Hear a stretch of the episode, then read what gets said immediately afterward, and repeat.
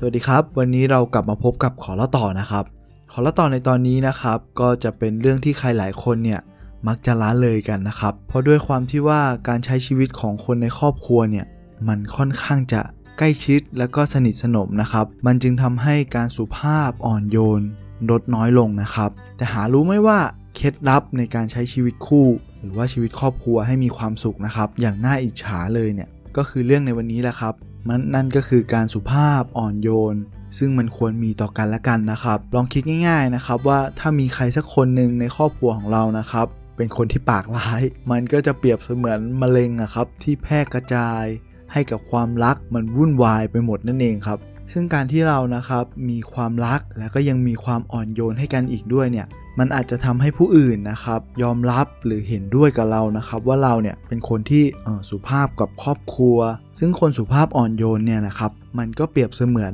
น้ำที่คอยดับกระหายครับหรือว่าเปรียบเสมือนน้ำมันหล่อลื่นที่คอยหล่อลื่นเครื่องยนต์นะครับเราลองสังเกตคนทั่ว ๆ ไปกันดูนะครับ เมื่อเขามีปัญหาในที่ทำงาน หรือถูกหัวหน้าดุดา แล้วก็หัวเสียกลับมาบ้านนะครับ เขาก็จะเกิดการหัวเสียกับครอบครัว ซึ่งแน่นอนครับ อันนี้เนี่ยเป็นการกระทำที่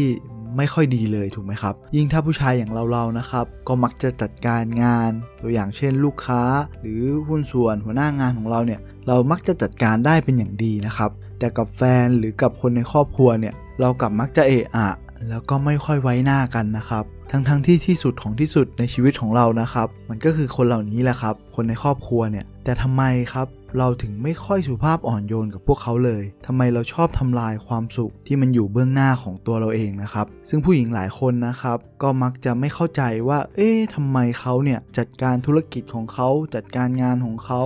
ได้อย่างดีเยี่ยมเลย แต่ใหญ่ทำไมเขาไม่พยายามจัดการบ้านของเขา หรือว่าคนในครอบครัวของเขาเนี่ยให้มันดีเหมือนกับงานของเขา ซึ่งในหนังสือเล่มนี้นะครับ ก็ยังบอกต่ออีกว่า ผู้หญิงนะครับมักจะทำทุกอย่างด้วยความเต็มใจ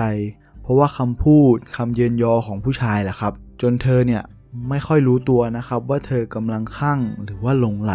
จนมากจนเกินไปนะครับ แต่ความเป็นจริงในปัจจุบันเนี่ยทั้งผู้หญิงและก็ผู้ชายนะครับ ก็ต่างไปทำงานด้วยกันทั้งนั้นนะครับ ต่างคนนะครับก็ต่างจะไปรับอารมณ์จากภายนอกที่มันมากระทบจิตใจเราอย่างหนักเลย ยิ่งไปกว่าแต่ก่อนมากเลยนะครับ ซึ่งสิ่งหนึ่งเลยนะครับที่ผมสัมผัสได้ก็คือว่าทั้งคู่นะครับก็ต่างต้องการการเอาใจใส่ ดูแลด้วยกันทั้งคู่แหละครับ จึงไม่ค่อยมีใคร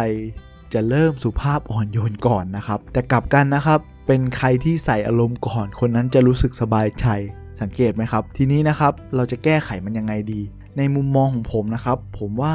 ความเข้าใจเนี่ย มันเข้าใจพร้อม ๆ กันไม่ได้นะครับ ฝ่ายหนึ่งฝ่ายใดเนี่ยมันต้องเข้าใจอีกฝ่ายหนึ่งก่อน อาจจะสลับกันเข้าใจหรือว่าสลับกันรับอารมณ์ สลับกันเป็นผู้ฟังอะครับว่าง่ายๆหรือสลับเป็นผู้พูดบ้าง คงจะให้เริ่มสุภาพอ่อนโยนก่อนเนี่ยมันก็คงยากถูกไหมครับเพราะสังคมในทุกๆวันนี้เนี่ยเรานะครับพัฒนาสิ่งอำนวยความสะดวกมากมายเลยนะครับ แต่เราเนี่ยกลับไม่ได้พัฒนาจิตใจกันเลย จะให้เกื้อกูลกันเนี่ยหรือว่ามีน้ำใจต่อกันนะครับ มันค่อนข้างยาก อาจจะพบเห็นได้ในสังคมที่เป็นหมู่คนรักสุขภาพ คนรักสิ่งเดียวกันนะครับ อะไรประมาณนี้ก็มักจะเห็นบ่อยที่เขาจะเอื้อเฟื้อเผื่อแผ่ต่อกันนะครับ แต่ในที่นี้นะครับเราก็ไม่ค่อยรู้หรอกครับว่าต่างคนเนี่ยเป็นยังไงกัน เพราะในปัจจุบันนะครับ ต่างคนก็มักจะใส่หน้ากากเข้าหากัน ซึ่งสิ่งที่เราอาจจะพอทำได้นะครับ ก็คือการที่เราเนี่ยรู้จักแพร่กระจายสิ่งดีๆ ในตัวเรานะครับ ที่มันถูกสังคมเนี่ยบดบังอยู่ ซึ่งลึกๆแล้วนะครับ คนทุกคนเนี่ยก็ต่างเป็นคนที่มีจิตใจดีด้วยกันทั้งนั้นแหละครับ การไปทำให้คนอื่นเจ็บใจด้วยวาจา ยิ่งถ้าเราโกรธมากนะครับ มันก็ยิ่งทำให้เราเนี่ยแหละครับ เจ็บปวดมากกว่าใครๆเลย ดังนั้นนะครับ การสงบจิตสงบใจของเราด้วยตัวเราเอง สิ่งนี้แหละครับมันเป็นสิ่งที่สำคัญต่อการที่จะมีชีวิตครอบครัวที่ดีได้นะครับ ก็ขอสรุปเลยแล้วกันนะครับว่าถ้าอยากให้ชีวิตของเราเนี่ยเป็นไปในทางที่ดีนะครับ เราก็อาจจะเริ่มจากการสุภาพอ่อนโยนกับผู้อื่นก่อนนะครับ ทั้งทั้งที่เราเนี่ยไม่ได้อยากจะทำเลย แต่มันคือสิ่งที่ดีครับ มันอาจจะเป็นน้ำที่คอยดับกระหายให้กับเราได้นั่นเองครับ ก็หวังว่าสิ่งเหล่านี้นะครับ มันจะเป็นประโยชน์ต่อครอบครัวของคนใดคนหนึ่งได้นะครับ ก็สำหรับวันนี้เนี่ยขอเราต่อก็ขอฝากไว้เพียงเท่านี้ แล้วเรากลับมาพบกันใหม่ สวัสดีครับ